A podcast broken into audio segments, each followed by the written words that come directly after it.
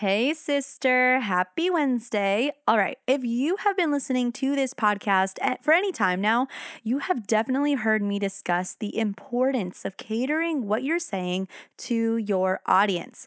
I talk about how that mental shift, that focus change can impact how you view your overall presentation, how you interact with your audience and engage with them, and it can even change how you view yourself.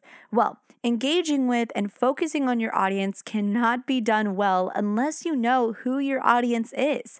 Wouldn't you love to stop guessing and just know them so well that each person in the room feels like you're speaking directly to them?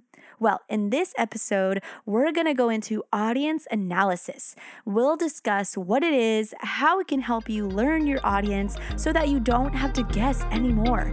So grab your notebook and pen and let's get right into it. Hey, sister, welcome to How Confidence Speaks. Do you want to fight social anxiety and speak with boldness? Do you find yourself Googling, How do I calm down before my presentation? And how can I be more confident? Do you feel anxious and insecure when you're in front of others? And instead of speaking effectively, your mind goes blank, you stutter, and you fear their judgment again? Hey, I'm Sarah. I understand how you feel. Public speaking can be hard, and it can feel almost impossible to find the confidence to do it until I learned the secret. Jesus has to be the firm foundation of every aspect of our lives. So, in this podcast, you will learn practical tips to kick the social anxiety to the curb and go after the interview, give the presentation, speak publicly, and take on adulting with boldness, rooted in biblical truth. So take out your notebook and pop in the earbuds, and let's get ready to learn just how confidence speaks. So, before launching this podcast, about a month and a half time frame before that, I had to really sit down and figure out who my audience was. Who are the people that I wanted to reach and impact? How was what I was going to be saying to them going to benefit them? I really had to do the tedious work. And honestly, I'm still learning and growing and changing things up because although my overall audience is the same, because they're people, it's always growing and changing because they are always growing and changing. And sis, I, w- I will say audience analysis, though it's it can be tedious, it is so important to do it consistently, to, to constantly be working it out so that you always are able to understand your audience. Because if you know who your audience is, then you can cater your content to them correctly.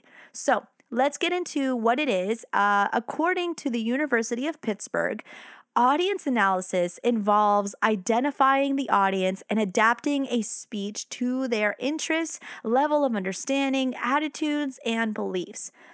Friend, it is figuring out exactly who they are.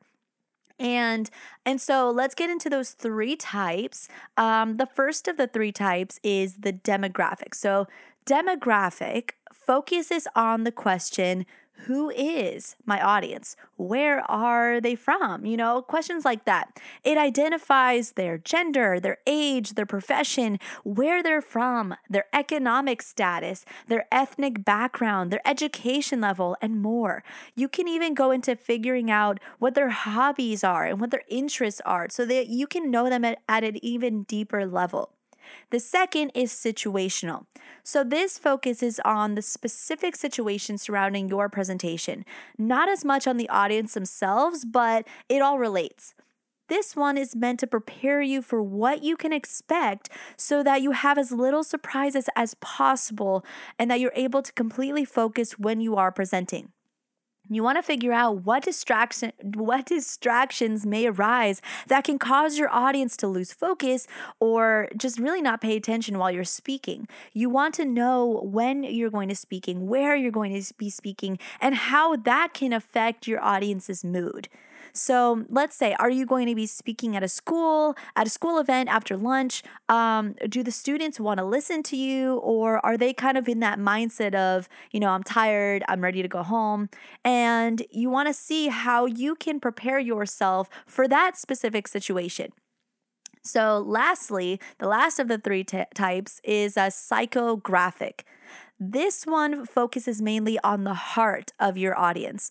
You want to learn what their beliefs are. Um, what are their beliefs based on the topic that you're discussing? Do they agree with you already? Do they disagree? Do they care? Um, do they know anything about the topic? You know, this matters because you want to make sure you're gathering all of this information so that you can best inform them of why they should care and why they should listen to what you have to say. Now, sis, you may be wondering, Sarah, that's great. Uh, I would love knowing what audience analysis is and the three different types, but how do I even do it and gather the information that I need? And for that, I recommend doing a poll or doing research based on your situation and where you're going to be speaking and who you'll be speaking to, uh, you're, you're going to have to take some time and either communicate with your audience specifically or do the research. You know, what I did as I was preparing this podcast is that I did market research by going into different Facebook groups and saying, hey, market research question. And then I asked my questions and I try to gather the information that I needed so that I could best understand my audience. There were also times I would say, Hey, like, is anyone willing to do a Zoom call? And 10 minutes long, and I just have a few market research questions. And that's what I did. Friend, there are ways to go about it, and you might be going out of your comfort zone. You might have to do the tedious task and communicate and take the time to do it, but it is so important because you want to build a bond of trust between you and your audience. You want them to feel comfortable with you, to feel like you're a companion or a friend, and you want them to be able to trust you. I challenge you to take the time needed to to do the work and figure out who your audience is using this tool of audience analysis because I guarantee if you do, you're going to have a much easier time speaking to them and telling them what they what they actually need to hear and when and explaining to them why it's important for them to to hear it. All right, friend, that is all for our time together today. But if you want to learn more and hang out with an awesome group of Christian women just like you, then I want you to go and join my free community group that I created. We all come together, flaws and all, and help build one another up, encourage each other. We learn more public speaking tips, get biblical application assistance, and discover other tips to live free from anxiety, imposter syndrome, social anxiety all other limiting, limiting beliefs. Um, we pray together, we hang out, and honestly, friend, it's just great. So if you want to join, um, you can join the free public speaking and communication skills community group in the link below in the show notes.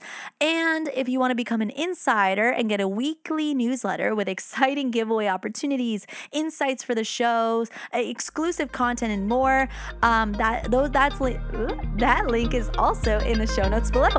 All right, friend. I will see you next time. God bless. Hi, friend. If this podcast episode blessed you or helped you in any way, please leave me a review and let me know. I would love to hear from you. You can also screenshot and share this to your Insta story. You can tag me at, at sarahnicole.fernandez. Or share this episode with a friend if you think that it would bless them too. That's the best way you can help me out. I'm so thankful for you. Until next time, friend, God bless, and remember to go after whatever He has for you today with confidence.